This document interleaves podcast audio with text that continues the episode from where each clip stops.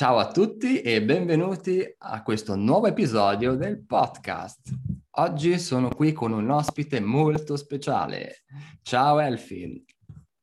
Yay, molto speciale, grazie. Non sapevo che ero molto un ospite molto speciale, mi sento ancora più speciale.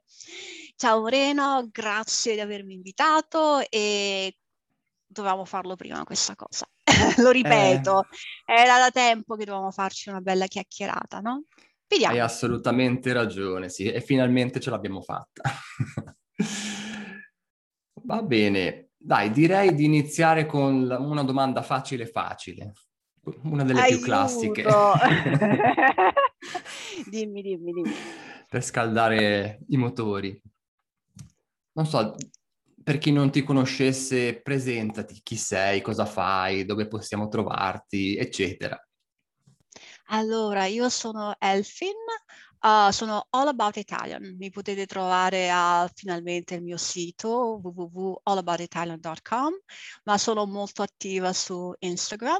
Io aiuto persone che imparano l'italiano a imparare l'italiano attraverso le serie TV e anche a rendere più mm, bello, più a misura d'uomo il loro modo di imparare l'italiano, cioè riuscire a trovare piccoli pezzetti all'interno della giornata per imparare l'italiano, così non devi mai avere la scusa del non ho tempo, perché mi rendo conto che dopo una certa età trovare il tempo sembra essere questo lusso, questa cosa difficile e io aiuto i miei studenti a vedere opportunità ovunque, anche non solo per una questione di tempo, però, anche per un discorso di, mhmm, di viverla in maniera più completa la lingua. Lo so che qua potremo parlarci le ore. Uh, anch'io ho un piccolo podcast, uh, è Con Parole Nostre, lo conduco assieme a Barbara e Silvia, le mie colleghe e amiche, e facciamo delle chiacchierate, un po' come questa, e sono delle chiacchierate autentiche e in cui le persone possono sentire l'atmosfera di una chiacchierata tra amiche, un'autentica chiacchierata tra amiche in, in Italia. Wow, che bella missione, veramente. Eh, non è facile, è un lavoro sporco, ma qualcuno deve pur farlo e io lo faccio con molta gioia perché secondo me è una cosa sottovalutata ma molto importante non, non puoi pensare, soprattutto per una lingua come l'italiano. Molte persone imparano l'italiano perché sentono questo legame con l'Italia, con la cultura, però poi lo riducono a un'ennesima cosa da fare sulla lista, no? Lo riducono quasi a un lavoro, una cosa laboriosa. Ma se tu ami questo paese, questo paese che glorifica il piacere, l'apprezzamento del momento, non puoi impararlo come se fosse una lingua che stai imparando per avere quel posto di lavoro o come se fosse un lavoro all'ufficio. Devi abbracciare anche gli aspetti di questo paese e portarli nell'apprendimento della lingua. Qua bisogna cambiare un po' le cose, spostarle attorno a noi, rimettere noi apprendenti al centro della conversazione. Uno dei miei hashtag, che è All About You, All About Italian is All About You, che è un po' l'equivalente del tuo rockstar dell'italiano, cioè portarsi al centro del proprio apprendimento, essere la star o comunque creare le cose attorno a noi e non adattarsi noi a delle cose fisse, immutabili, che vanno bene per certe persone, ma se non vanno bene per te, non è che tu non vai bene e devi smettere di imparare una lingua, no, devi fare delle modifiche, adattarle a te, accettare la tua differenza, perché le differenze sono belle e importanti. E quindi questo, insomma, in sintesi. se riesco a essere sintetica, ma farò fatica, ti avverto. Comunque, due ore ce la faremo, in due ore ce la sì, faremo. Due ore, sì, dai. no, ma è, è esattamente per questo motivo che ti ho voluta nel podcast, perché la pensiamo praticamente allo stesso modo. Quindi anche che potrei parlare per ore e ore di queste cose. Quindi Perciò sei un, un ospite veramente molto speciale. Moreno, io penso a te, per esempio, tu hai una bambina, sette mesi, cioè è chiaro che non puoi fare i ragionamenti di uno studente universitario perché hai dei ritmi, dei, dei tempi mentali diversi, belli e e, ehm, quindi vanno onorati, insomma, in qualche modo. Il tuo processo di apprendimento, che è una parola che odio, apprendimento, perché è un parolone, e invece noi stiamo parlando di una cosa bella, portare una lingua nel, nella tua vita è una cosa che non necessita un parolone, ma è, necessita una parola piccola e piena di gioia. Sottoscrivo, sottoscrivo tutto, guarda. non, non ho niente da aggiungere. ok. La penso esattamente così. E, sì, a proposito di italiano, ma è vero che l'italiano non è stata la tua prima lingua che hai imparato? Sì, allora, questa è una cosa che sanno in pochissimi e ovviamente se mi senti parlare non, non ci fai caso perché chiaramente l'italiano l'ho imparato quando ero molto piccola però è, è, stata la mia seconda lingua. La mia prima lingua è, è l'inglese e, mm, e, nulla, ho imparato l'italiano andando direttamente a scuola. Stato, è stato difficile, non è vero che imparare da piccolo, cioè è diverso, però non è stata la, la passeggiata che ti dicono che i bambini imparano così facilmente, perché anch'io comunque da bambina ho avuto le mie difficoltà, anche perché ero probabilmente l'unica bambina straniera in tutta la scuola. quindi c'era zero comprensione, le lingue all'epoca si imparavano poco e nulla, quindi non avevo un supporto, perché poi c'è la leggenda che i bambini imparano subito, che è facile.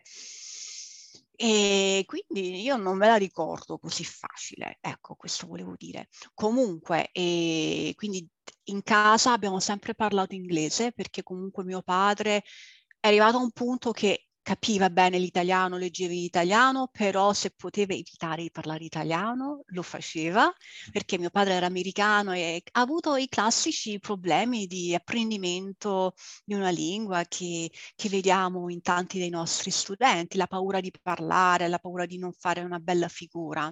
Quindi queste cose le sento perché le ho vissute da, da vicino. Ok, interessante, molto interessante questa storia. Infatti non lo sanno in molti, ma avevo, non so, credo, perché ti seguo ovviamente anche su Instagram, credo di aver letto o visto una storia tua in cui parlavi proprio di questo, che la lingua italiana in pratica non è stata la tua prima lingua. Quindi mi incuriosiva questo fatto. E allora sei bilingue anche tu? Assolutamente sì, bilingue. Italiano e inglese, ovviamente. Italiano e inglese, assolutamente. E oggi, se c'è una lingua che definiresti la tua prima lingua, o dove ti senti più sicura oggi, qual è delle due? Beh, questa è una domanda sempre complicata, me la fanno in tanti, no? Però il discorso è questo, che ci sono delle aree mh, mm, mh, mm, emotive e aree linguistiche dove mi sento più forte in inglese, cioè ci sono delle cose che io riesco solo a comunicare in inglese in maniera che mi sento che sto dicendo quello che voglio dire e altre cose, anche l'italiano, la lingua più pratica che vivo tutti i giorni, che ovviamente essendo privilegiato, essendo in Italia, mi sento più forte in italiano. Poi come tutte le persone bilingui, ci sono dei periodi in cui magari una lingua domina sull'altra. Io comunque per lavoro sono continuamente esposta alla lingua inglese. Prima di internet era più complicato e mm, mantenere vivo il mio inglese quanto volevo perché comunque diventa anche un posto emotivo, un modo per onorare la mia famiglia, la mia storia.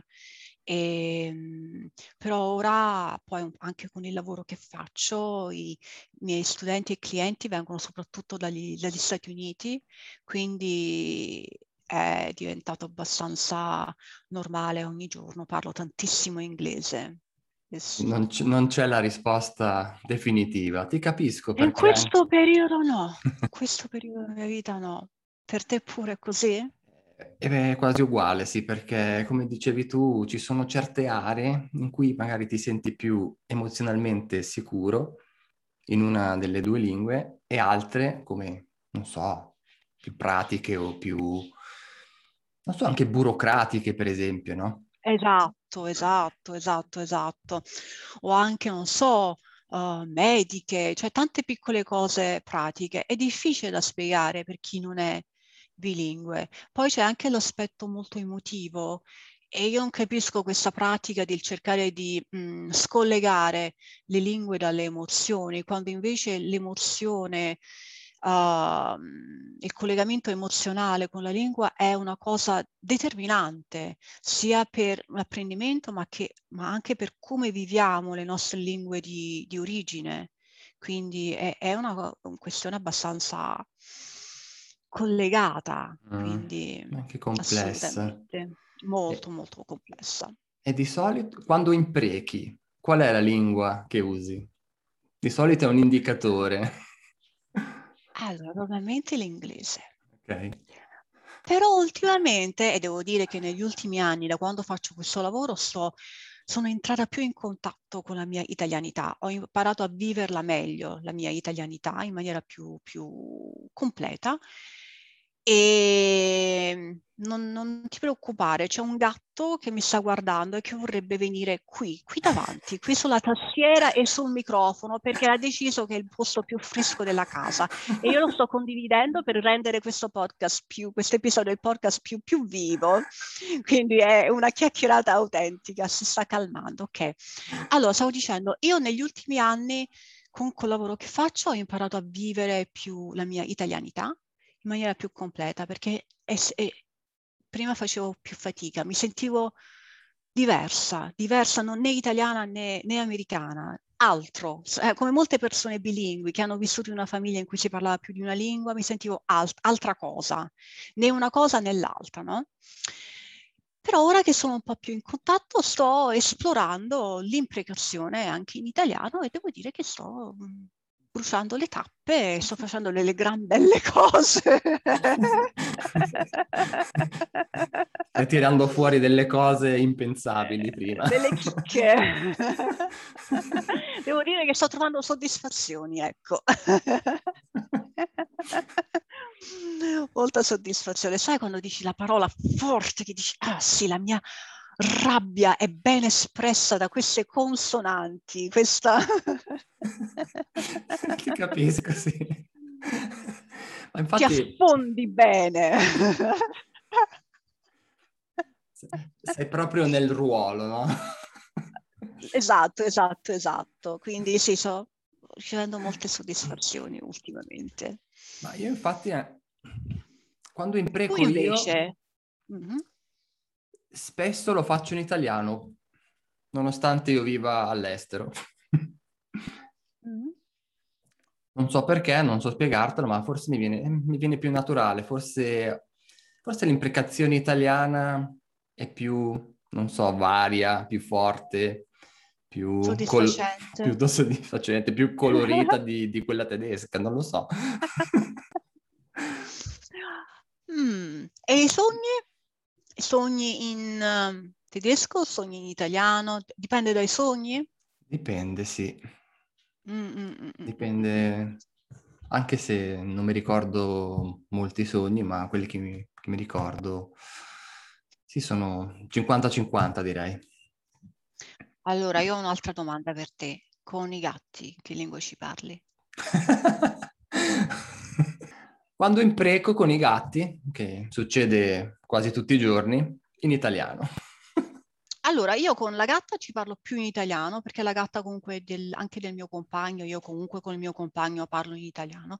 Con la cagnolina invece era di mia madre, con mia madre si parlava solo inglese e quindi ci parlo in inglese, lei capisce gli ordini, poi per un cane è molto più facile dare ordini in, in inglese, faccio subito, invece con l'italiano è tutta una lunga frase, quindi, quindi questo. Vabbè, escursione esatto. di linguistica e con animali. Escursione animalesca. Restiamo un attimo ancora nelle lingue che, che conosci che parli o che hai magari imparato, studiato durante la tua vita? Ce ne sono altre? Allora, io parlo francese e spagnolo. Il francese è sempre stato una grande parte della, della mia vita, una, una, lingua importante, un paese importante per me a tanti livelli. E lo spagnolo è una, la lingua più recente. Ho poi giochicchiato con altre lingue, che non so come si dice to double in italiano, però eh. mi piace l'idea di giochicchiare, di, di passare del tempo.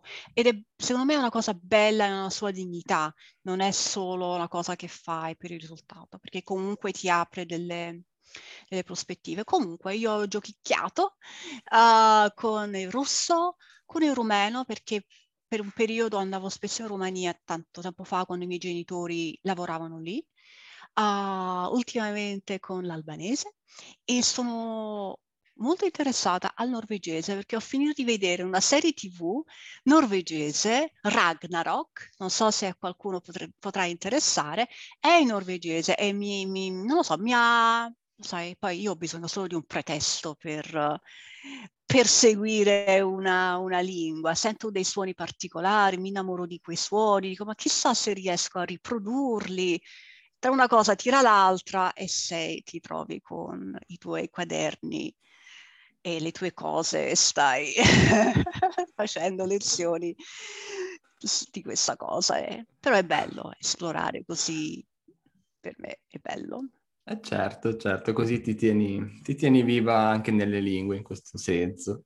Per me è bello, per me questo è un, è un modo di divertirmi, ma anche di esplorare, di, di, anche di crescere, perché se usiamo le lingue bene, con strategia è un modo anche per crescere come persone, per evolvere, per scoprire nuovi lati della nostra personalità.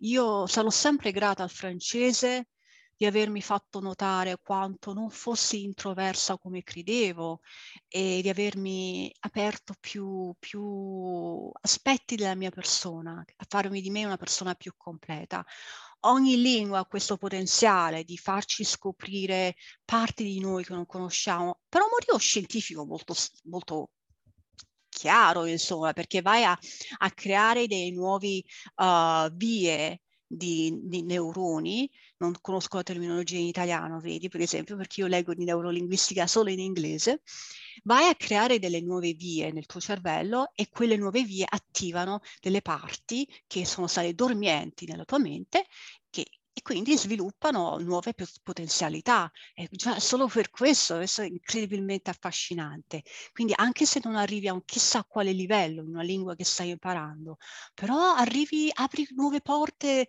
della tua personalità, della tua persona, conosci altre persone, conosci te stesso. E questo mi sembra veramente impagabile, veramente senza prezzo. Esatto, esatto. Ti, ti, apre, ti apre la mente praticamente, no? Anche. Crea delle connessioni. Crea delle connessioni, assolutamente. Ma poi tu, noi pensiamo di essere una persona fatta, cioè sappiamo che non è vero, che, che, col tempo cambieremo, evolveremo, involveremo anche, succede anche la cosa inversa, però la realtà è che abbiamo tante potenzialità che potremmo esplorare, delle altre alternative, vediamo, no? Magari abbiamo delle potenzialità e non sapevamo di averle, non so, sembra così emozionante. Eh, l'evoluzione infatti ci insegna, no? Assolutamente. Non siamo nati così tanti, tanti, tanti anni fa.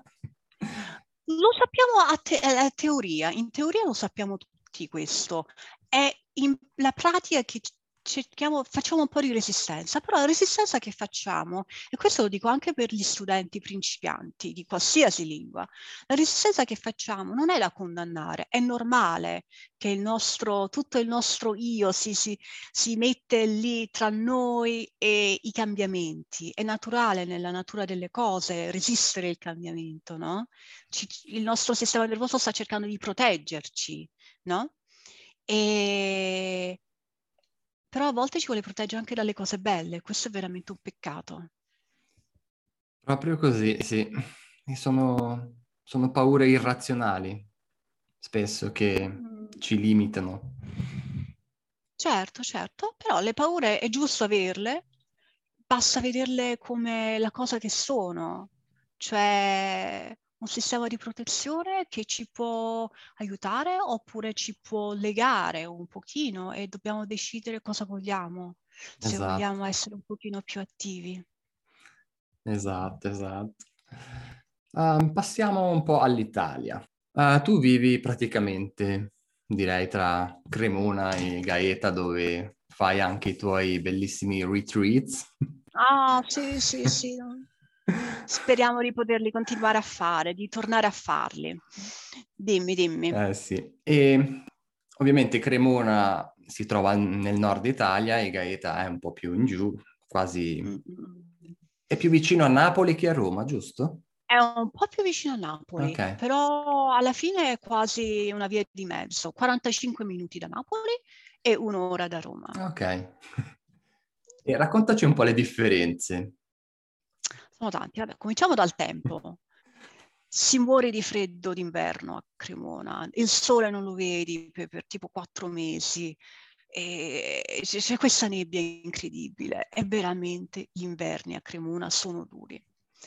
Uh, e invece è giù, è tutto quasi sempre bel tempo. Il freddo, loro credono di conoscerlo, ma non sanno cosa sia. Quelle sono le differenze più, più, ovvie. Poi l'altra differenza molto ovvia è il ritmo di vita. Mm, qui c'è una grande, qui a Cremona dico, al nord c'è comunque una grande energia c'è, c'è, una voglia di fare, se c'è una cosa tipo una cosa si rompe, se anche non vengono a ripararlo, nel giro di due ore si è fatto un comitato per cercare di riparare questa cosa. Quindi c'è, c'è, molta, gente molto attiva nelle proprie comunità. E diciamo invece uh, al sud c'è un maggiore mh, senso di, di lentezza, quel prendere le cose dolcemente, un po' alla lenta, diciamo. Mm, però al sud c'è anche un grande rispetto per chi tu sei, a prescindere da quello che guadagni e dal lavoro che fai. E qui magari a nord è un po' più importante. E quindi ci sono tante piccole differenze. E se io ti dico, no, io non ti posso dire che preferisco una cosa rispetto all'altra. Io sento che ho bisogno di entrambe le energie. Cioè io sono molto grata di essere venuta a nord dieci anni fa Prima di tutto perché ho imparato tantissimo e quello è sempre una cosa buona, ma poi perché mi ha messo in contatto con altre parti di me più, più attive, più agguerrite, più, più propositive, più... e quindi ho scoperto, un po' come quando si impara una lingua, ho scoperto gli aspetti di me. Quindi per questo è sempre una buona idea viaggiare, anche se si tratta di all'interno dello stesso paese, perché le differenze all'interno dello stesso paese sono notevoli anche a livello linguistico e quindi è sempre uno stimolo. Però e io comunque ho sempre sentito il sud molto stretto per come ero io, per quello che volevo fare. Però venendo al nord ho imparato a apprezzare finalmente il sud, il ritmo di vita più lento, quel modo più rispettoso di vivere, di più, un modo più umano di passare il tempo. Quindi è, è complicato. Questo è un ottimo, un ottimo punto perché ogni tanto per apprezzare una cosa bisogna prima distanziarsi un attimo per vederla di nuovo a 360 gradi, no? Assolutamente sì, sempre tanto un cliché di quelli uff, da bacio perugina, che sono i cioccolatini per chi non lo sa, uh, però è, c'è una grande verità in questo. E, è una bella verità perché non, non, è che ci voglia veramente tanto spostarsi un pochino e, e vedere le cose anche da una piccola prospettiva diversa, cambiare posizione. Esatto, la prospettiva è, è decisiva, diciamo, per anche farsi un'opinione. Assolutamente. Assolutamente sì. Ma dimmi un po', la domanda più importante voglio farti adesso. Ma tu quante brioche e cornetti... Oh, no, non quante brioche e cornetti, scusate. Per... Aspetta, lo rifaccio. Sono la stessa cosa, sono la stessa cosa, sì. Ah no, la, aspetta, aspetta, ti aiuto io. Tu vuoi dire quante brioche e quanti cappucci, caffè cappuccini esatto. bevi al giorno? Non c'è un limite. non c'è limite, c'è sempre un buon motivo per farsi una piccola pausa di cappuccio caffè brioche. L'unico limite è se il, la brioche cornetto non è proprio fresco. Ecco, quello è un limite importante, quindi bisogna sempre, quindi magari nel pomeriggio non tanto, soprattutto quando fa caldo, per motivi strategici, perché il cornetto non sarà più tanto fresco. Eh, ed è molto importante che sia fresco, confermo. Assolutamente sì. Infatti mi sono confuso con cornette e brioche, che sono la stessa cosa, solo che io tutta la mia vita li ho chiamati brioche. Certo, certo, certo.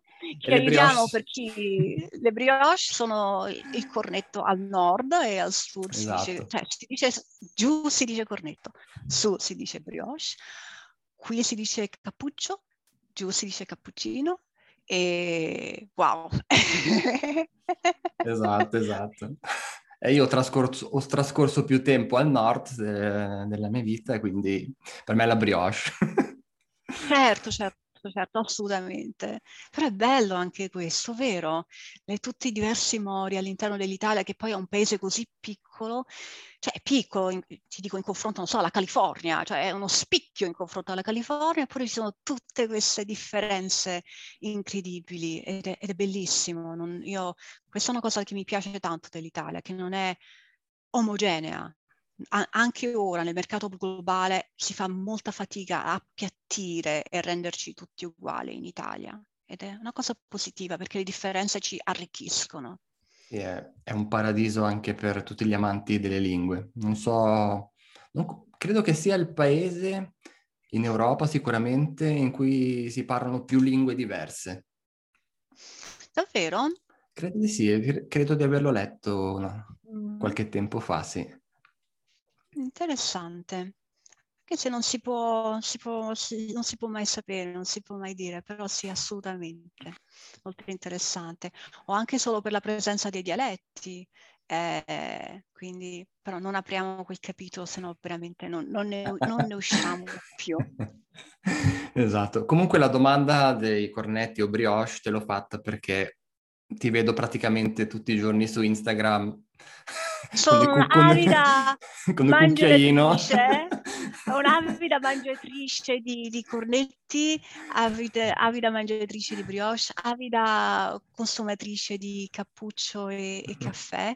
Ed è un momento che appunto, come dici tu, Moreno, su, su Instagram condivido perché è un mio momento di, di pausa, di, di, break. Io indugio un po', giro il cucchiaino, sento il suono della ceramica, è un momento che a me mi, mi ricarica, mi, mi, dà, il mio cervello capisce che sono, sono in pausa dai pensieri, dalle preoccupazioni, da, da tutto.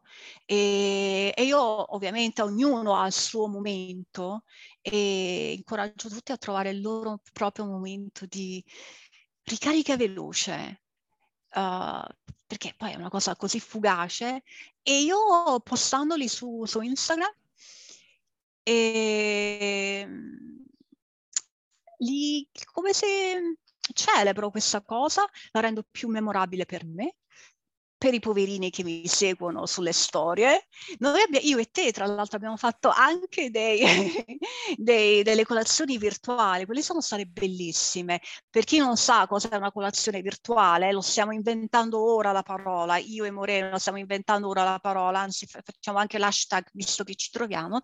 Colazione virtuale è quando due persone lontanissime prendono un caffè o quello che è, taggano l'altra persona che è dall'altra parte del mondo e si, si vive questo momento insieme, si, si pensa all'altra persona, è un modo per celebrare un momento della giornata insieme quando le distanze sono ancora un problema. Esatto, ed è una bellissima cosa. Ma dai, sì, ma infatti, bellissimo. Ci connette, bello. no? Quindi ci... siamo distanti, ma comunque vicini. Connessi. Il cibo avvicina, il cibo collega, il cibo è un bellissimo ponte tra le persone. Esatto. E a proposito di cappuccino, uh, c'è questa regola, questa, non so, sì, chiamam- chiamiamola regola, questa, questa questa legge quasi non scritta del cappuccino solo prima delle 11. Tu cosa ne pensi? Me lo stai pure chiedendo.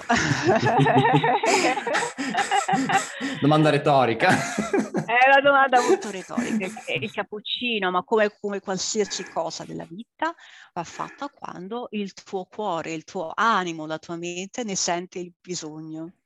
E quindi va bene qualsiasi cosa. Io questa regola la sto scoprendo da, da pochi anni da Instagram perché chiaramente io non questo tipo di regola non è una cosa che, che, che, che ci sto tanto dietro. Seguo solo l'istinto del mio stomaco. Lo stomaco mi dice cosa devo fare. giusto, giusto, sottoscrivo anche questo, perché anch'io io bevo il cappuccino quando mi pare. Cioè, se ne ho voglia alle 10 di sera, me lo faccio, dov'è il problema?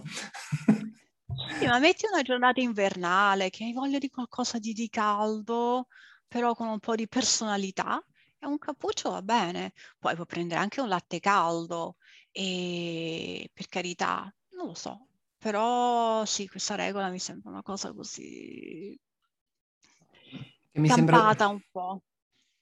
Mi sembra giusto anche per eh, chi voglia venire in Italia e sente dappertutto, no, non fare questo, non fare l'altro. Fate quello che vi sentite di fare. Cioè, di non solito... sono nessuno, quindi non, so, no. non, fate male a nessuno fisicamente, quindi... Infatti, non, perché si parla sempre di sguardi e occhiatacce da parte dei baristi o dei camerieri, ma non so, io non, non ho mai avuto queste esperienze in Italia.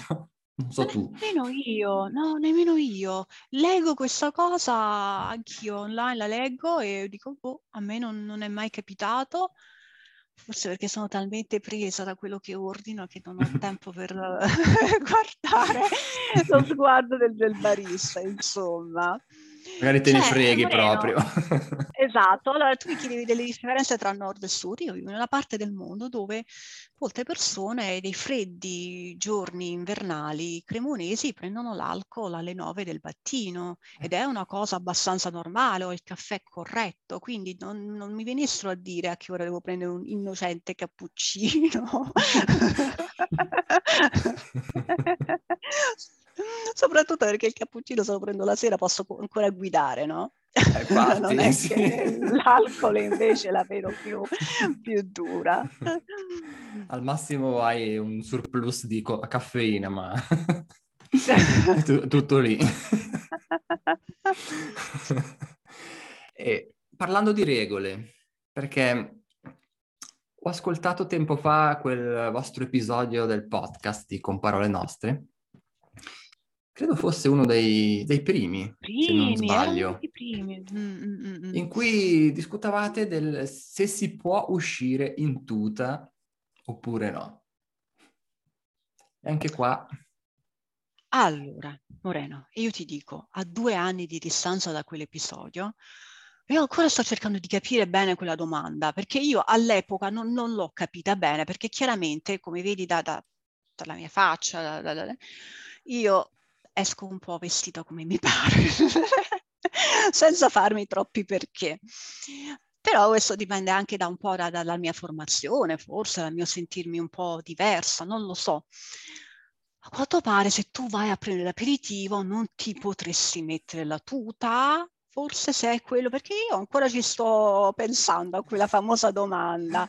Praticamente il discorso era all'epoca, nell'episodio di Con Parole Nostre, con le mie amiche Barbara e Silvia, si parlava del fatto se è appropriato vestirsi in tuta, che è comunque un, un abbigliamento un po' da relax, uh, in momento sociale.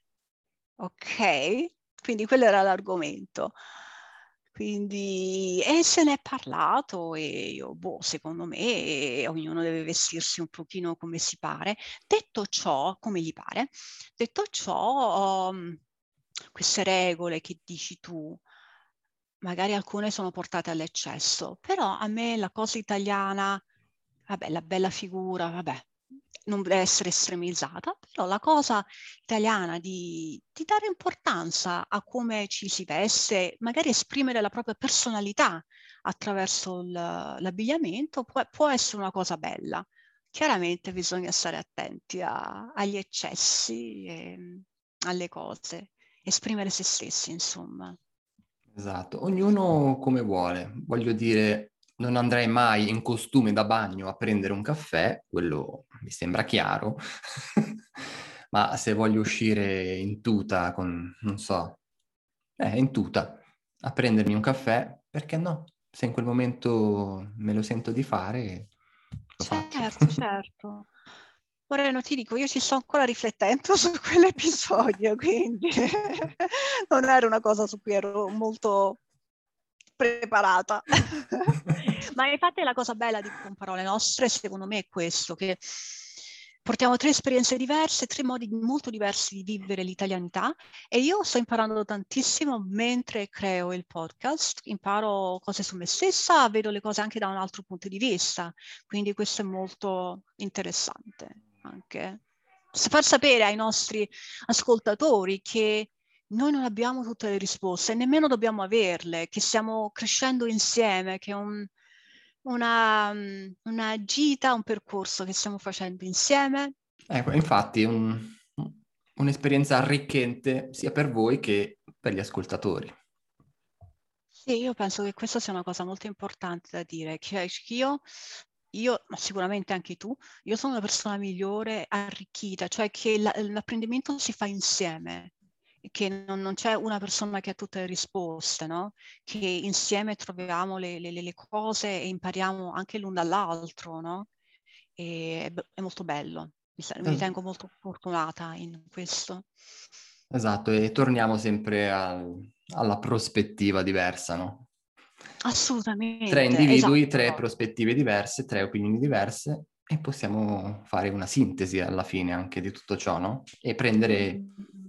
Il meglio di ogni mondo. Assolutamente, assolutamente. E restando in Italia, cultura italiana, eccetera, c'è qualcosa che adori proprio dell'Italia? E c'è qualcosa che detesti? Allora, io ti dico, mh, mhmm, questo ne ho parlato qualche volta, sia su Instagram che sul podcast. Io prima di, diciamo, 6-7 anni fa, io volevo anche andarmene dall'Italia, perché erano delle, c'erano delle cose per cui io ero esausta, dei meccanismi, dei, dei modi di fare che non, non, fanno parte della mia persona e, e non avevo molta pazienza. Mm, poi eh, ho avuto dei problemi di salute e ho dovuto, per forza di cose, ho perso il lavoro, ho dovuto rallentare tutto e stare ferma per tanto tempo. Ed è stato così che per caso mh, mhmm, ho cominciato a insegnare online.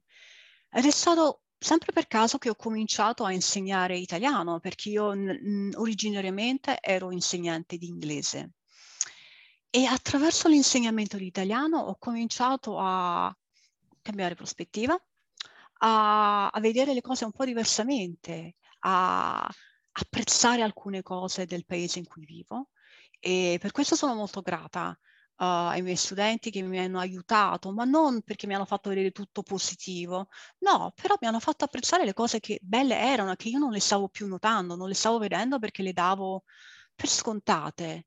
E quindi ho imparato, quindi la cosa che adoro dell'Italia è l'amore per il dettaglio, l'amore per la bellezza dei dettagli, perché i dettagli sono importanti, i dettagli fanno parte della nostra vita di tutti i giorni e noi possiamo avere una giornata un po' no, però magari un'attenzione al pranzo, mettere o fare un bel piatto piatto di, di pasta o un, una bella tazza di caffè, una chiacchierata al bar, uh, oppure, non so, sentire il suono delle campane. Questi non sono solo cliché, sono parte della vita di, di ogni italiano, quella capacità di fermarsi per cinque minuti, fermare tutto per cinque minuti, prendersi una pausa e poi ripartire.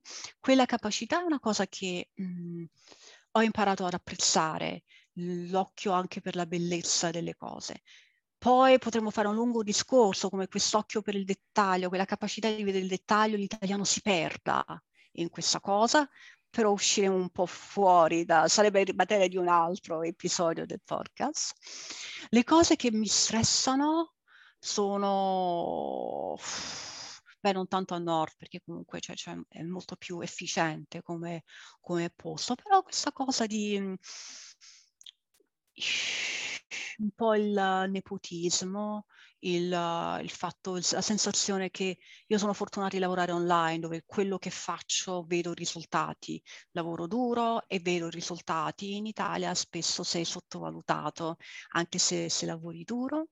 E, e, niente, queste piccole cose, poi la burocrazia, dai, la burocrazia che c'è bisogno di dirlo, quello è, è veramente sfiancante. Però ci sono anche altre cose, un sistema sanitario che funziona, non so, mezzi pubblici, cioè ci sono delle piccole cose che tendiamo a dare mh, mm, molto per scontate, però in tanti altri paesi non ci, non ci sono. E io, guarda, beh, la burocrazia è una cosa... Eh spaventevole, terribile. Veramente, ma soprattutto anche, cioè prima di, prima di iniziare questo mio percorso online come insegnante, ho lavorato per eh, molti anni in un'assicurazione ah. ed ero responsabile un po' per il mercato italiano. Accidenti. E quindi capirai tutte quelle pile di... Immagino. Quelle pile di uh, schede, non schede, di documenti, che solo per aprire un conto in banca, no? È una cosa Oh, non mi ci fa pensare. Orrenda, orrenda. Mm. E poi il linguaggio usato in quei documenti, oh, cioè, ma nemmeno io capivo quelle cose. Lo so, lo so, so lo so. Cioè, dovevo fare un, tipo un, una traduzione dall'italiano, diciamo, bancario all'italiano normale. Difficile, difficile. No, no, no, no, hai ragione, hai ragione. Anzi, non... Quindi questa è sicuramente una cosa che non mi manca per niente. Assolutamente, no, capisco. Perché poi sono cose che stressano, che quel modo di complicarsi la vita, la vita non è semplice, se poi ce la complichiamo così non ce ne andiamo più. Esatto, esatto. E poi una cosa che adoro è, non so, io vivendo adesso qua nel Principato del Liechtenstein, che non conosce quasi nessuno, ma è comunque tra la Svizzera e l'Austria. È un microstato, piccolo così, 38.000 abitanti, quindi capirai. E noto che l'italiano ha sempre ancora molto di più quella, quella voglia, diciamo, chiamiamola voglia di vivere. Non mm. solo casa, lavoro, lavoro, casa, ma di vivere nel senso di fare altre cose, no? Di, di avere altre esperienze, andare, anche solo andare al bar a bere un caffè, eccetera, no? Qui è, questa cultura è meno presente. Per questo dico sempre, cioè penso che questa è una cosa che si può, tu non devi venire in Italia, te la puoi portare un pochino quella capacità di dire voglio prendere una pausa, che poi non è sintomo di, di di, di, di pigrirsi, al contrario, perché il, il, cervello umano ha bisogno di rigenerarsi, ha bisogno di pause. È il contrario, è sbagliato voler fare tutto ininterrottamente, perché così anche nell'apprendimento della lingua il cervello ha bisogno di spazio per assorbire tutte le informazioni a cui viene esposto, farli propri, riposare e poi riparti con più carica e più creatività. Quindi io tutto quello che dico ho la scienza dalla mia parte e la, il benessere mentale è, ehm, è sostenuto anche da, da, argomenti scientifici, non è una cosa che ci inventiamo tanto per far uh, vendere l'industria del mindfulness. No, e purtroppo tuttora viene trascurato, purtroppo. Molto.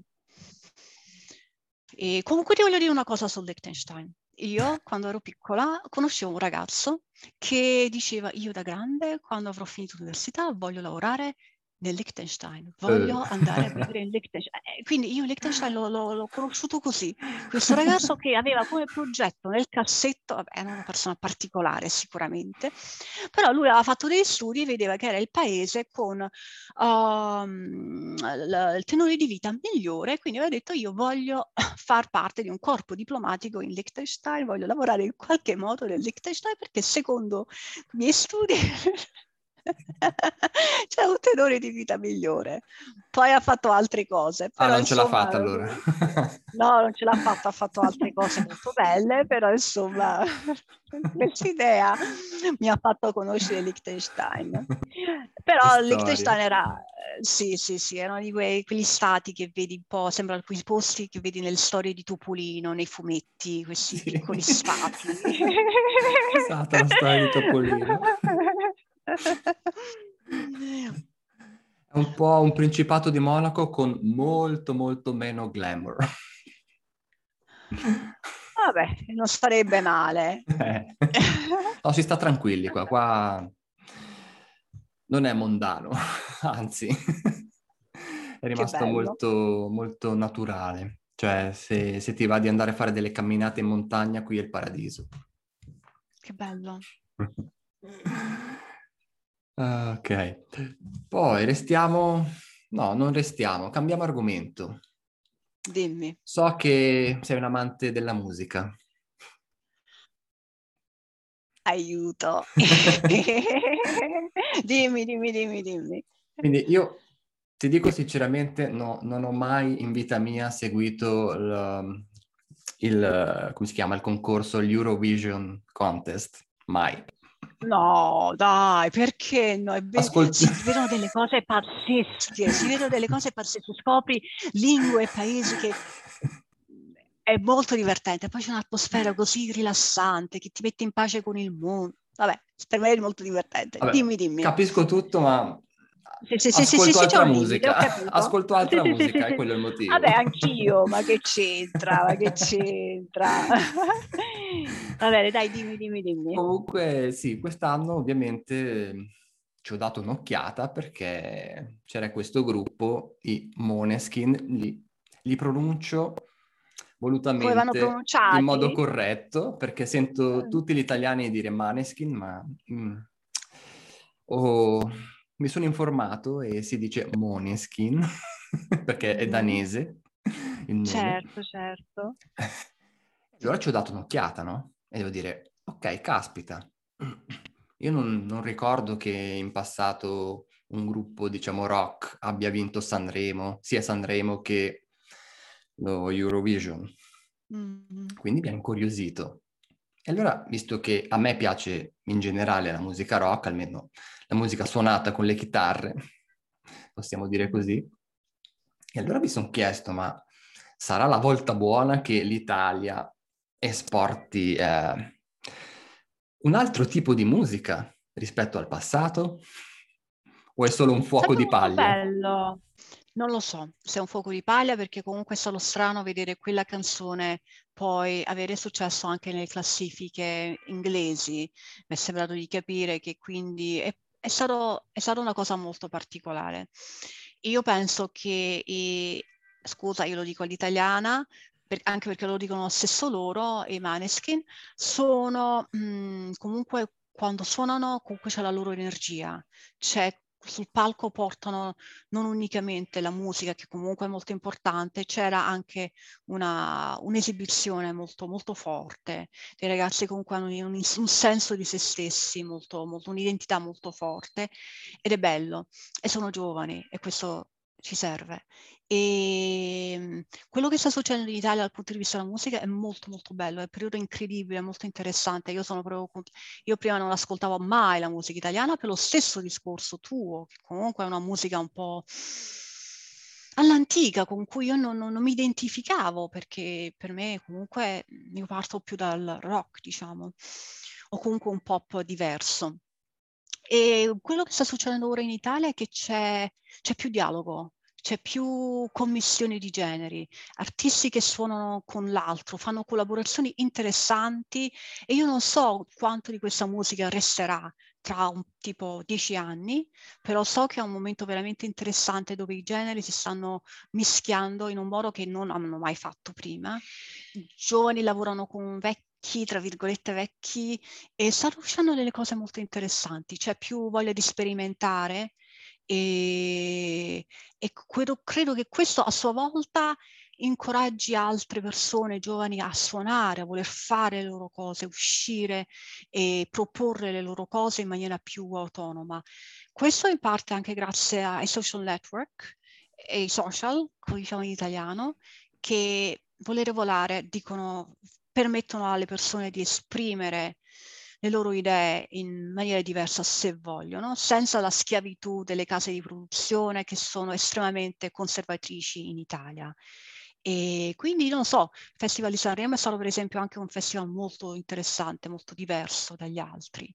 E io non lo so, trovo bello, credo che rifletta un'Italia che sta cambiando, parte dell'Italia che sta cambiando, perché ovviamente altre parti sono inossidabili, però penso che sia anche questo interessante dell'Italia, questo bisogno di antico, non di antico, e però c'è un cuore giovane che batte e secondo me verranno delle cose belle, anche per tutti quei rumori di destra che sentiamo, no? Secondo me dei ragazzi che vengono tanto presi un po' per ragazzetti, vedremo delle cose più interessanti.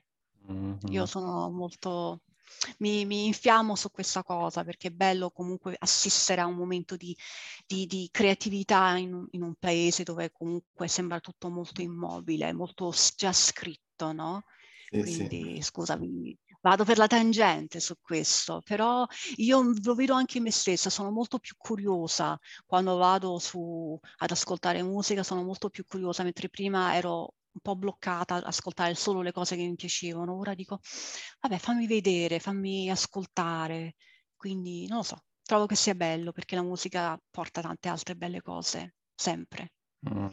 Sì, sono d'accordo, sono d'accordo. Anch'io spero, ovviamente, perché io amo la musica suonata con gli strumenti. Magari sarò dal antico, vivo. ma musica suonata no. dal vivo, ma... E spero che questo gruppo possa motivare tanti ragazzi a prendere in mano uno strumento in, in futuro, certo. che sia il basso, Ma la tastiera. Anche, anche, speriment- anche ragazze a suonare il basso, come la ragazza certo. dei, dei Maneskin o, o, le batterie, o comunque sperimentare con la loro identità musicale, giocare con le cose. Quindi la voglia di antico che può portare a cose di nuove, cose nuove voglio dire. Quindi ci sono possibilità e io non vedo l'ora di vedere cosa, cosa salta fuori. Infatti è tutta un'altra maniera di, dell'esprimersi di un uomo, no? Di un essere umano. E come dico sempre io, una lingua è musica, quindi ci sono moltissimi paralleli, no? Tra le due cose, secondo me. E la musica la è, un'altra, è musica. un altro modo di espressione che abbiamo anche dentro di noi e a seconda della lingua che usi, anche la lingua musicale, formi le idee tue e tue, la tua percezione delle cose. Quindi nell'Italia che è sempre stata molto chiusa al rock, l'ha sempre filtrato tantissimo mm. e tolto ogni grammo anche di, di sensualità è, è, bello vedere che finalmente una versione più, più, più, più, adatta, ma anche solo per il rock, per un discorso non, non, unicamente di sonorità, ma di carica eversiva, di carica di mettere in discussione lo status quo. E noi in questo paese, se vogliamo andare avanti, dopo tutto quello che c'è stato, la pandemia, dobbiamo cominciare a mettere in discussione lo status quo portando idee fresche e vitali e facendo parlare anche persone che hanno sotto i 30 anni. Esatto, molto importante, perché sono il nostro futuro, no? Assolutamente. E non, non, ve- non vedo motivo per cui non, non, debbano poter anche dire la loro, no? Poter eh, contribuire a creare il futuro, il futuro paese. Quindi certo. sì, è molto certo. importante. Assolutamente. Grazie di aver portato l'argomento sulla musica. Non sapevo se ce l'avremmo fatta, ce l'abbiamo fatta. Forse ti ho risposto anche troppo, ho parlato anche troppo, ma no, secondo me è un argomento importante. Non parli mai troppo, le, le, tue, le tue, risposte, le, i tuoi pensieri sono sempre molto coinvolgenti e anche molto profondi, devo dire, quindi è molto interessante oh, ascoltarti, grazie, non preoccuparti. Grazie. E poi mm, non potevo non portare una, una domanda sulla musica, visto che io adoro la musica, quindi... Assolutamente, rockstar dell'italiano. E mi raccomando, Moreno, più fotografie su Instagram di te che suoni il basso o la chitarra e... o che suoni. Canti anche, no?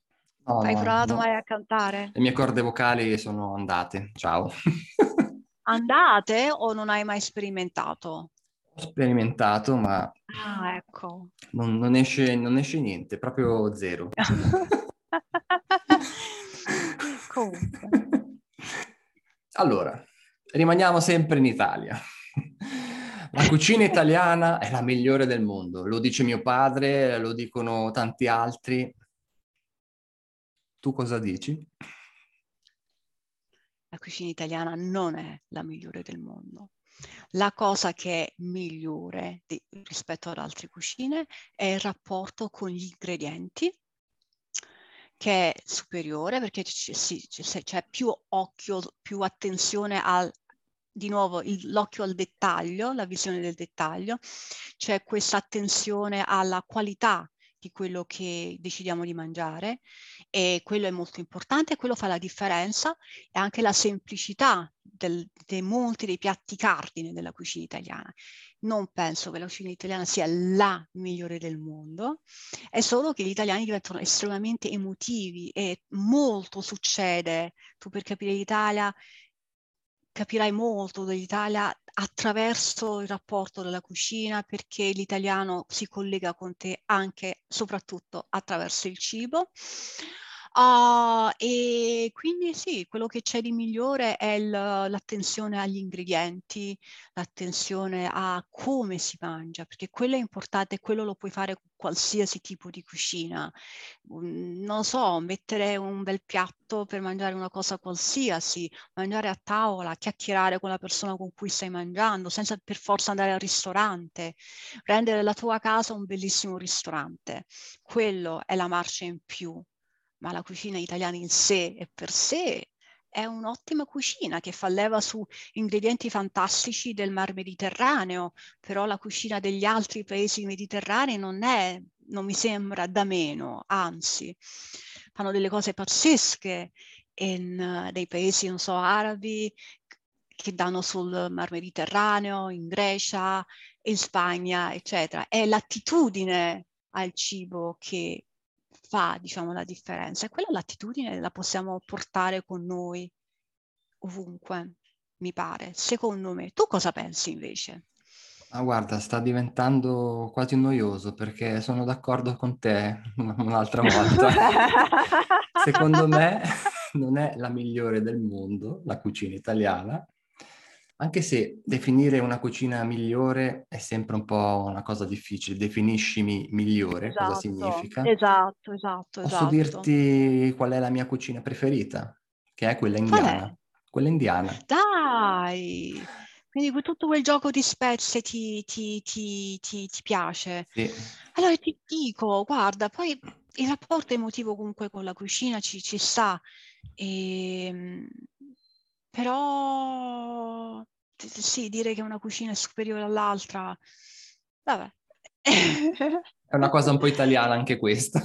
Molto, molto, vabbè, però, però, ci sta, allo stesso tempo ci sta, perché comunque è una cosa importante, non possiamo dire che non, la cucina, il cibo non è una cosa importante in Italia, quindi è, è, è, giusto che non si abbia un basso, bassa autostima in questo campo. Gli italiani soffrono di molta bassa autostima, ok, non è corretto dirlo, gli italiani hanno bassa autostima per tante cose, no? sentono di non essere all'altezza degli altri paesi questa cosa almeno c'è un po' più di autostima. Questo, sì. Vorrei che andasse in altre zone questa autostima, questa sensazione, questa fierezza no? della propria cultura, però andiamo con, prendiamo quello che ci passa. Prendo prendo la palla al balzo, autostima, che riguarda anche la loro lingua, l'italiano. Non so quanti, quanti italiani ci sono, che conosco anche, che re- restano sorpresi di quante persone in tutto il mondo stanno imparando la loro lingua e ne restano veramente sorpresi. No, non è possibile, mi dicono. Esatto. La nostra lingua Questo non conta ragione. nulla, dicono. Perché l'Italia pensa di non contare nulla. Mi Infatti. dispiace veramente tanto quando sento questo. Infatti io attraverso Instagram sto in piccola misura, penso di stare educando anche tanti italiani che mi seguono in questo perché loro rimangono sorpresi. E io ti dirò di più, ti racconto una cosa brevemente. Al mio retreat, uh, l'ultimo All Italian Retreat che ho fatto, la cosa incredibile era vedere le persone a Gaeta che osservavano i miei studenti e si raccoglievano attorno a loro, curiosi, affascinati, stupiti che delle persone venissero dall'Australia, dal, dall'America, dagli Stati Uniti per imparare l'italiano perché pensavano che nessuno potesse voler imparare mm, l'italiano perché c'è questa idea che l'italiano non serva a nulla. Ed è questa la cosa interessante perché l'italiano non serve a trovare un lavoro, ma serve a tante altre cose, perché quando tu impari a, ad avere un rapporto migliore con il cibo, impari ad avere un rapporto migliore con il tuo tempo, come fai a dire che l'italiano non serve a nulla? Serve a delle cose molto importanti della vita che ti rendono la vita più vivibile. E quindi c'è anche da ripensare alla nostra lista di priorità nella vita. Comunque si collega a un discorso di bassa autostima, come tu hai detto benissimo, e prendiamo atto, però secondo me noi, io, te, mh, mhmm, tutti quelli che fanno, parlano l'italiano in maniera bella online, stiamo facendo anche un rapporto, una cosa di educazione in questo senso, stiamo valorizzando questa lingua e spero che venga apprezzata molto di più, insomma, dagli stessi italiani. Assolutamente. Assolutamente. E parliamo di film, restando nella, nell'ambito linguistico. So che insegni, ti piace insegnare la lingua attraverso le serie tv e i film come Montalbano, per esempio. Esatto. E qui, anche qua ci sono, c'è una discussione sempre in atto nel mondo online, soprattutto Ovvero c'è chi dice che guardare dei film o delle serie tv in una lingua che stai imparando ha poco senso, soprattutto se ti trovi ancora a un livello principiante o intermedio. Mm. Il motivo è perché probabilmente non capisci ancora molto e quindi sale la frustrazione. Mm. E dall'altro lato ci sono coloro che dicono che eh, guardare i film è la migliore immersione che tu possa fare al di fuori del territorio nazionale. Assolutamente. Quanto tempo hai? Allora, la frustrazione, parliamo della frustrazione. La frustrazione, se stai imparando una lingua, l'avrai, punto. Quindi da dove viene questa frustrazione? Ma, ma per favore. Uh, la frustrazione io la vedo nei miei studenti, soprattutto all'idea che sono tenuti in un, questo limbo linguistico in cui hanno accesso a materiale non autentico. Quello è frustrante. Anche pensare, no, io quando sarò avanzato, intermedio alto, uh, non si dice intermedio alto, avanzato intermedio, potrò avere accesso a materiale autentico. Quindi questa è una stupidaggine, perché secondo me uno può imparare tantissimo. Le serie tv e i film sono una, uno strumento potentissimo per tanti, tanti motivi, linguistico, culturale, emotivo, perché guardando una serie tv e un film ti ricordi perché stai imparando quella lingua, senti quei suoni, vedi quella cultura, vedi il paese e dici questo è quella cosa per cui io sto lavorando, tra virgolette, per cui io mi sto impegnando. Quindi anche solo come vision board è uno strumento potentissimo. Ma poi voglio dire una cosa, io consiglio tanti esercizi anche ai principianti che lavorano con me da fare con le serie tv. Tu guardi un episodio o un film, no? E se alla fine dici ok, mi è piaciuto, non mi è piaciuto, all'inizio mi è piaciuto, poi l'ho trovato noioso e trovi le parole per descrivere queste emozioni in italiano, anche se sono due o tre parole, per film o per episodio di una serie tv, ma non ti sei arricchito. Poi considera quelle parole, le stai abbinando a una, una cosa visiva, a dei suoni che hai sentito tu, delle emozioni che hai vissuto, perché noi quando osserviamo una serie tv viviamo per interposta persona delle emozioni, porti accresci il tuo vocabolario anche se sei principiante e sono cose che ti rimangono perché la memoria audiovisiva è veramente la parte più potente del nostro cervello, ma di cosa stiamo parlando?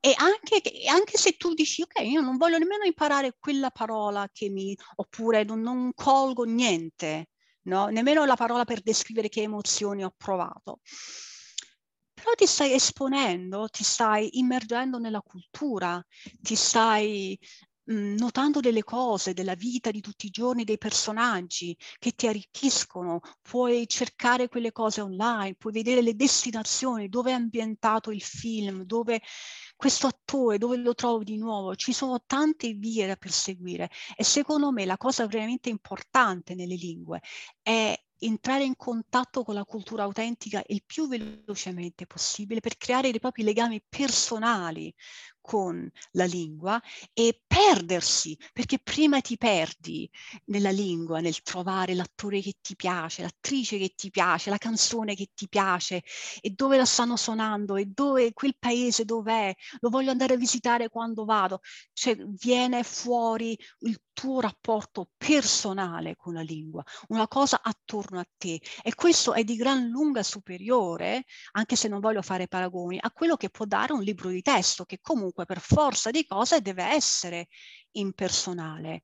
Ma tu quando tu crei qualcosa attorno a te stesso, tu molti miei studenti dicono vengono in Italia e si sentono esclusi dai discorsi, anche se hanno un buon livello di italiano. Ma se tu cominci a immergerti nella cultura e cominci a vederla dall'interno, questa cosa del sentirsi turisti la, già la vai a scavalcare. Quindi io, io vedo invece questo potente strumento, film uh, e serie, come che si possa proprio portare a talmente tanti livelli che rimango veramente allibita.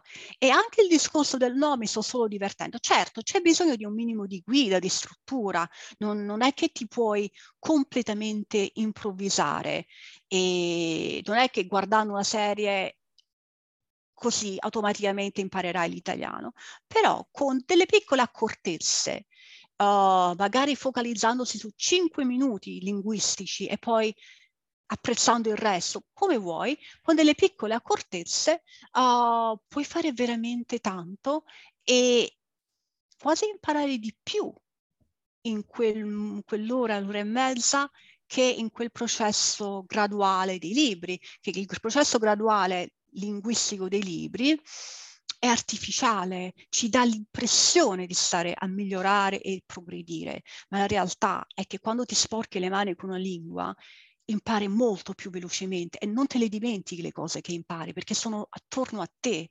Quindi sempre il discorso di rockstar dell'italiano è all about Italian is all about you, cioè quel, attorno a noi stessi per capire anche noi stessi. Io, io, potrei andare avanti le ore perché ci sono talmente tanti livelli che una film o una serie tv ti possono puoi decidere di, di, usarlo per imparare l'ascolto, ma puoi anche non decidere di fare quello per imparare la cultura o per trovare degli spunti o imparare meglio la geografia del paese, uh, ascoltare diversi modi di parlare l'italiano, l'architettura delle diverse città. C'è un'attenzione al dettaglio nelle serie tv in particolare della, che veramente aiuta. Io sono partita da Montalbano e uso il Coffee Break with Montalbano come strumento per insegnare i miei dare degli strumenti ai miei studenti per poter gestire loro la loro visione, perché quello che impari in un coffee break with Montalbano è a diventare attivo nel tuo apprendimento, essere una parte, i trucchi, per cui poi tu da solo puoi fare tante, tante cose.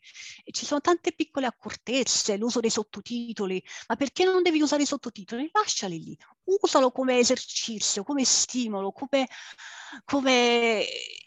Abbiamo delle idee molto strane su quello che è imparare una lingua e nate non sappiamo nemmeno noi da come e li stiamo usando per penalizzarci e, ed è un peccato, mi accaloro perché imparare una lingua è un'avventura pazzesca e la vogliamo ridurre a questa cosa piatta e impersonale e per poi perdiamo la motivazione. E cavolo, certo che la perdi la motivazione quando fai, impari parole che non sono tue, vivi esperienze che non sono tue. Morena, fermami. 92 minuti di applausi. Scusa, ho parlato veramente tanto, ma è che mi infervoro perché il discorso è, in, si dice, eh ma mi sto solo divertendo, ma tu sei matto, come solo divertirsi?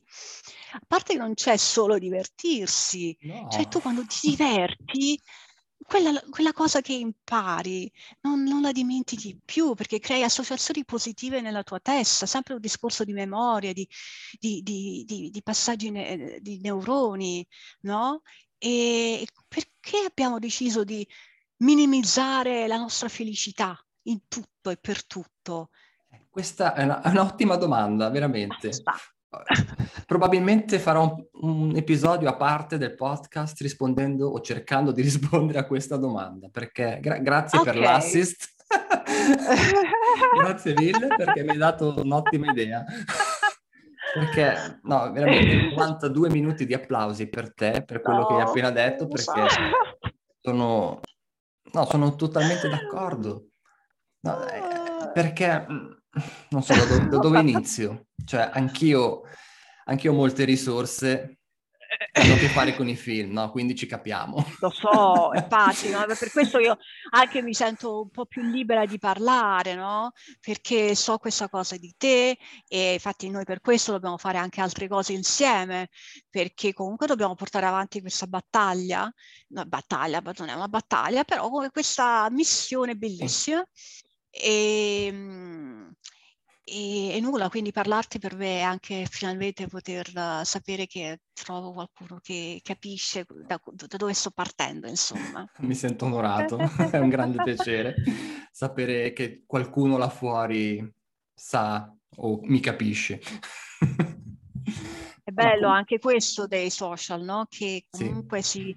si, magari dove abiti non ci sono persone che la pensano come te, però nel mondo sì e quindi possiamo infatti, infatti. rimediare. Infatti, come dicevi tu, volevo rimarcare anche io, sottolineare il, ed è ciò che dico anch'io sempre, il rapporto emotivo. Tu devi instaurare un rapporto emotivo con le risorse che usi quando impari l'italiano o qualsiasi altra lingua. Che sia, non so, il libro di Harry Potter, che sia una serie tv, Montalbano, che sia Tre uomini e una gamba di Aldo, Giovanni e Giacomo. Mm-hmm. Devi instaurare quel rapporto emotivo perché è soltanto così che tu ricorderai tutto ciò che hai visto e che hai sentito, perché hai avuto un'esperienza positiva. Esatto. È tutto, tutto ruota intorno a questo, no? E quindi, come dicevi tu, giustamente con i film tu puoi farci talmente tante cose, puoi fare degli esercizi di ascolto attivo, puoi fare degli esercizi di ascolto passivo, tu ti puoi mettere su, sul divano e guardarli con i sottotitoli solo. Tantissime mm. cose, talmente tanti livelli che... Sì, sì, è l'intenzionalità alla fine, no? Anche che noi, noi decidiamo, ok, io ora uso i sottotitoli oppure ora faccio quello, basta essere più, più consapevoli che comunque è un'esperienza da, da valorizzare e è così che noi non perdiamo la motivazione, non ci, non ci, non ci perdiamo in dibattiti futili su cos'è la fluency, cosa essere fluenti, ma, ma, non è più importante perché siamo talmente presi dalla passione, nel momento in cui portiamo la passione nostra, nel nostro viaggio linguistico, che, che, che non, non, non sarà, e parliamo anche meglio perché quando siamo appassionati di qualcosa, come sto facendo io ora, parliamo in maniera più spontanea e, e ce ne, ce ne ci curiamo di come parliamo perché per noi è più importante comunicare quindi talmente mm. tanti aspetti. Così, ma ti faccio l'esempio pratico mio. Adesso purtroppo l'ho accantonato un po', l'ho parcheggiato perché, vabbè, sono successe altre cose nel, nella mia vita, ma avevo iniziato a imparare il russo. Ah, com'è andata? E ovviamente è tutta un'altra esperienza questa per me, perché è abbiamo un altro alfabeto e già lì iniziano le cose, non dico i problemi, ma non è l'alfabeto latino, per intenderci. Ma io cosa ho fatto? Mi sono detto, vabbè, vedo un po' come suonano queste lettere e le parole, però fammi andare a vedere nella mia collezione di DVD. Magari trovo un film in cui c'è la lingua russa. L'ho trovato. Dai, che bello! L'esorcista, nota bene. Lo so, non è un film per tutti, ma... e ho iniziato a guardare l'esorcista in russo con i sottotitoli. Bello. Come si suol dire in italiano, non capivo praticamente una mazza, però ho iniziato con l'aiuto dei sottotitoli anche a trascrivere, no? E poi andare a cercare, ok, questa parola cosa significa, eccetera. E ho iniziato a fare le connessioni. E il vantaggio era che ovviamente io il film lo conosco, l'ho già visto non so quante volte, quindi so già cosa succede. E questo è anche già un aiuto.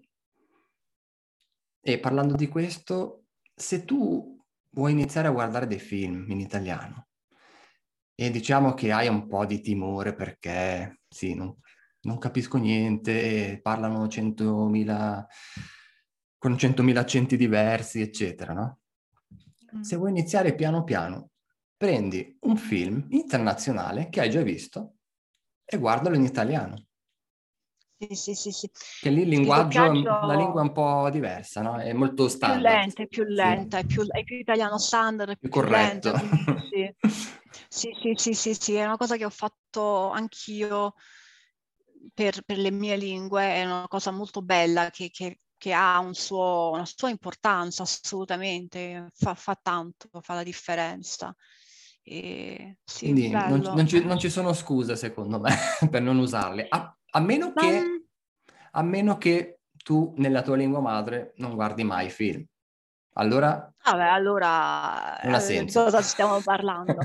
Però sai, secondo me è collegato anche molto a questo, quest'idea che noi abbiamo del come si impara una lingua, che noi dovremmo capire tutto, cioè queste aspettative che sono... infatti se noi quando nel momento in cui lasciamo via le aspettative esterne, e riusciamo a fare le cose un po' più a misura nostra, già, già cominciano a farsi le cose, si cominciano a fare le cose belle. Però le aspettative spesso, e lo vedo anche in me, lo vedo anche in me quando vedo una serie tv in un'altra lingua, dico ah dovrei eccetera, dovrei, dovrei, questo dovrei che torna.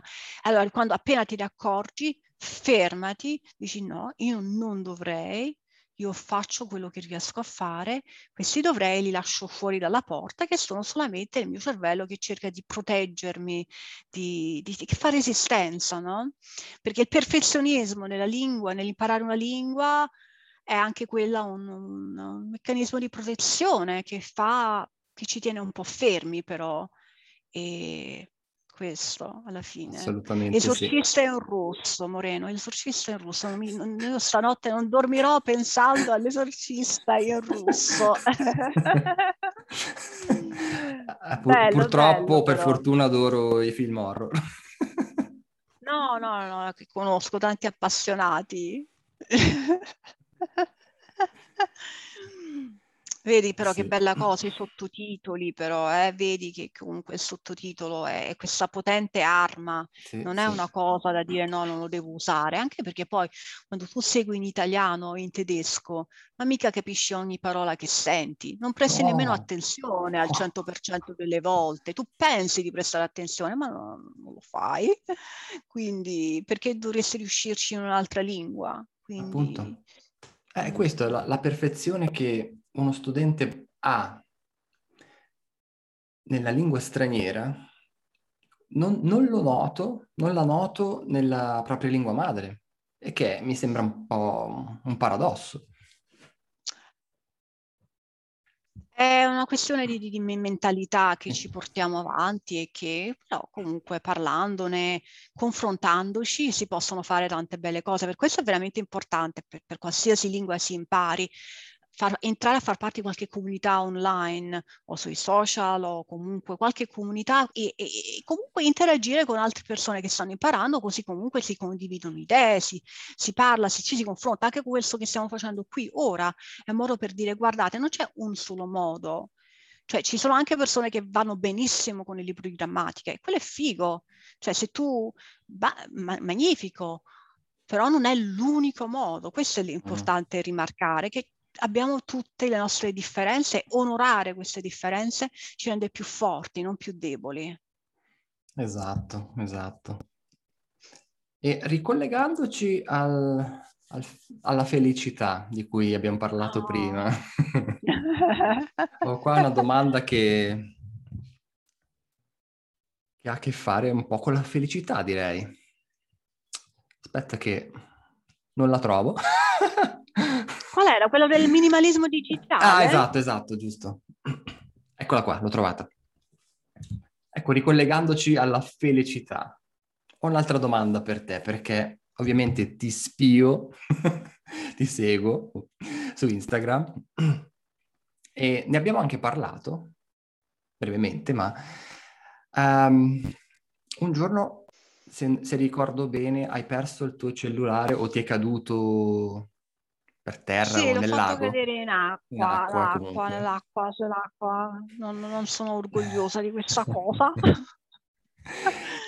e alla fine um, era fuori uso totalmente o solo per le foto? Per le foto. E dato che foto, io okay. faccio tante foto, era, era una questione importante. E comunque l'hai usato di meno, si può dire così. Non l'ho usato per sei memorabili giorni. Ecco. Quindi possiamo dire che hai fatto una vacanza digitale. Assolutamente sì. E questo è anche un argomento che sta molto a cuore a me. Ho fatto anche un episodio del podcast eh, riguardo a questo. Esatto. E perché anch'io sto cercando di minimizzare il mio tempo digitale, tempo che trascorro online e quindi volevo chiederti come, come sei rimasta adesso, come, come continuerà questa, questa vacanza? Um, Continuerà oppure no?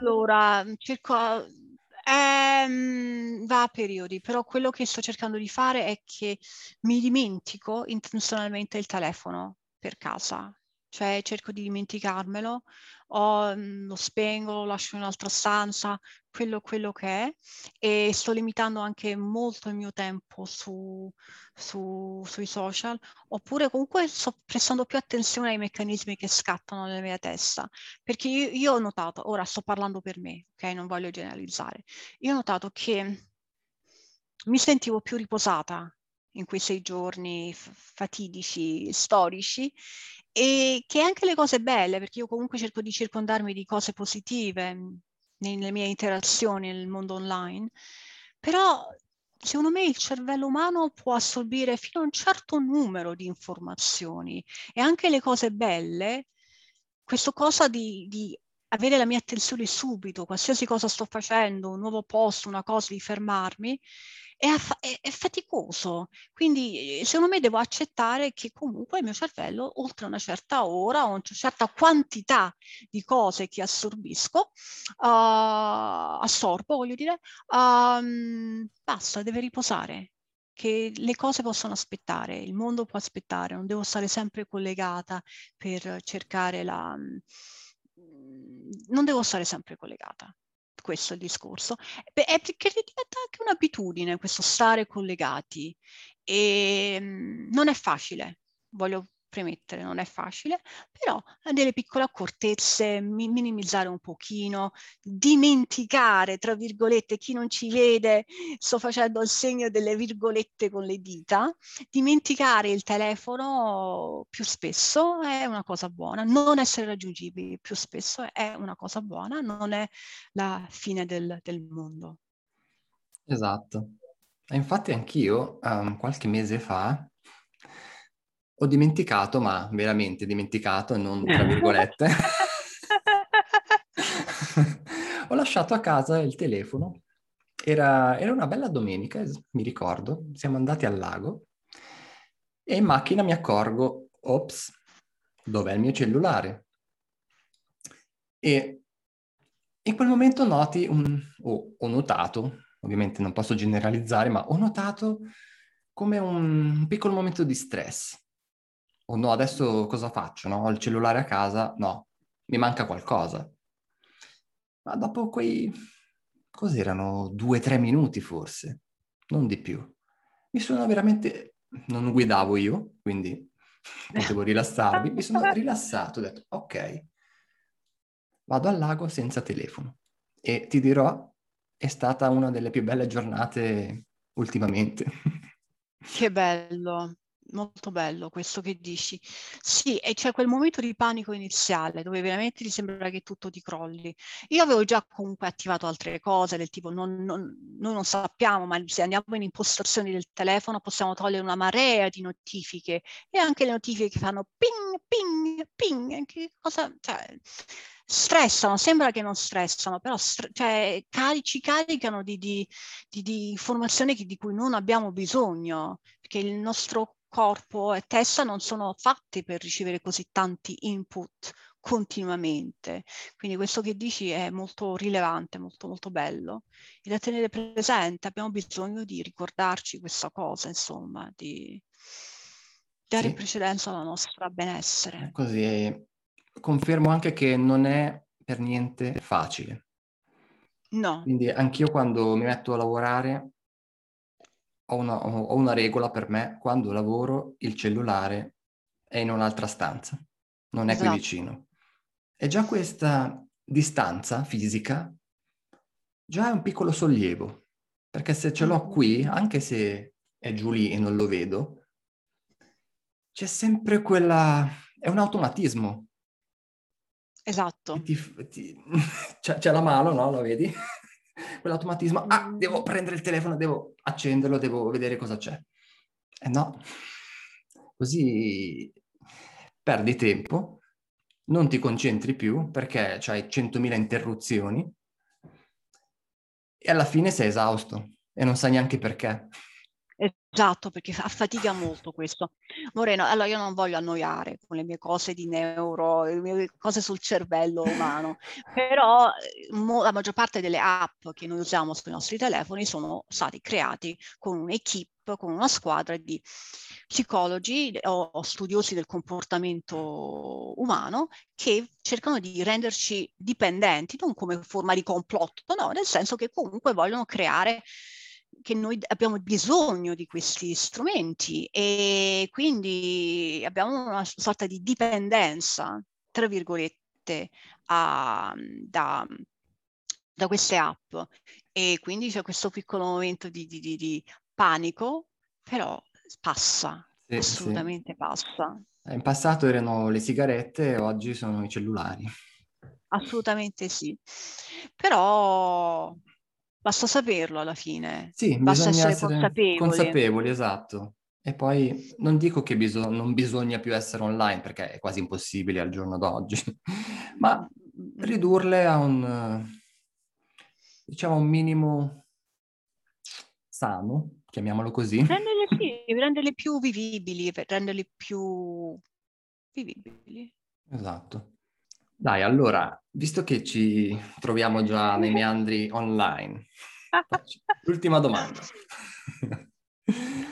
um, secondo te, visto che ci troviamo in questa situazione un po' surreale già da più di un anno, quasi due, possiamo dire, sì.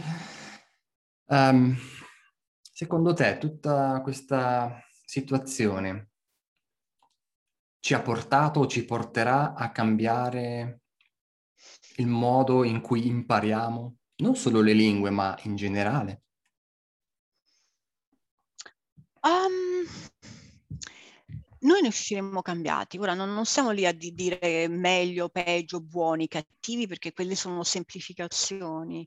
Uh, ne stiamo uscendo cambiati, stressati e comunque penso che per molte persone quest'anno e mezzo sia stato un, un anno in cui hanno imparato che ci sono delle armi potentissime per imparare le lingue, anche al di fuori dei viaggi, anche modi diversi di collegarsi con altre persone, fare pratica della lingua in modi diversi, creativi, più carini, um, quindi però non mi sento assolutamente di poter fare previsioni. Credo che ci sarà prevedibilmente anche un momento di rigetto dell'online, dell'apprendimento online, dopo tutto questo perché è stato forzato su di noi, però credo che comunque è una cosa che ci, ci ha arricchito molte persone, che quindi si, quando si sarà superato lo shock, perché siamo comunque tutti traumatizzati da questo periodo storico, superato questo, questo trauma, credo che comunque troveremo il modo di incorporare più dell'online nelle nostre mh, giri linguistici, nelle nostre esperienze linguistiche. Anche il fatto che comunque nell'ultimo anno abbiamo privilegiato l'esperienza, no? l'apprendimento della lingua più come un'esperienza è sintomo. Questo sarebbe stato impossibile quando io ho cominciato nell'online, un discorso impossibile da fare tipo anche quattro anni fa. Mm, quindi la gente sta cambiando. Vedremo. Credo che alla fine impareremo comunque in un modo ibrido, perché mm, sì, il contatto umano, la socialità non può essere sostituita da uno schermo. No, no, no, no, è, è impossibile. Assolutamente no. Alla fine e... siamo ehm esseri umani, sempre ancora. Sì, sì, sì, e poi cioè, parlare su Zoom, per esempio, è molto stressante, no? La, la famosa Zoom fatigue di cui tanto sì. si, si, parla in, questo, in, questi giorni, che, è, che, noi come insegnanti online viviamo forse più di, di altre persone. È onnipresente, sì. sì. Ogni tanto sento il bisogno di uscire, di vedere persone in carne ed ossa. Assolutamente. Sì, sì, sì, sì, sì, sì, sì, no, no, quello lo capisco perfettamente. Guarda. Alla fine siamo sempre degli animali sociali, no? Sì. Si dice. E meno male, e meno male. Ok. Io sto sudando, fa un caldo pazzesco, non so da te. Anch'io, anch'io, anch'io. Fa caldo, ma non, non abbiamo ancora raggiunto i, i, livelli che potremo raggiungere più tardi. Questa eh. non è l'ora più calda ancora, no. almeno in questa stanza. Per fortuna, neanche qui da me. Da me inizia verso le 4-5. Ok, Moreno, io direi che abbiamo più o meno... Abbiamo completato. Esatto, abbiamo parlato di tantissime cose, è stato un immenso piacere averti qua con me. Abbiamo, abbiamo fatto ora Abbiamo cercato di recuperare i vari anni di arretrati che avevamo. per, per, per, me è un piacere parlare di queste cose, di potermi appassionare e sapere che sono capita, insomma, in questa, questa cosa, queste cose di cui abbiamo parlato. E, e niente, grazie. Sono io che ringrazio te, veramente è stata, è stata una grandissima intervista.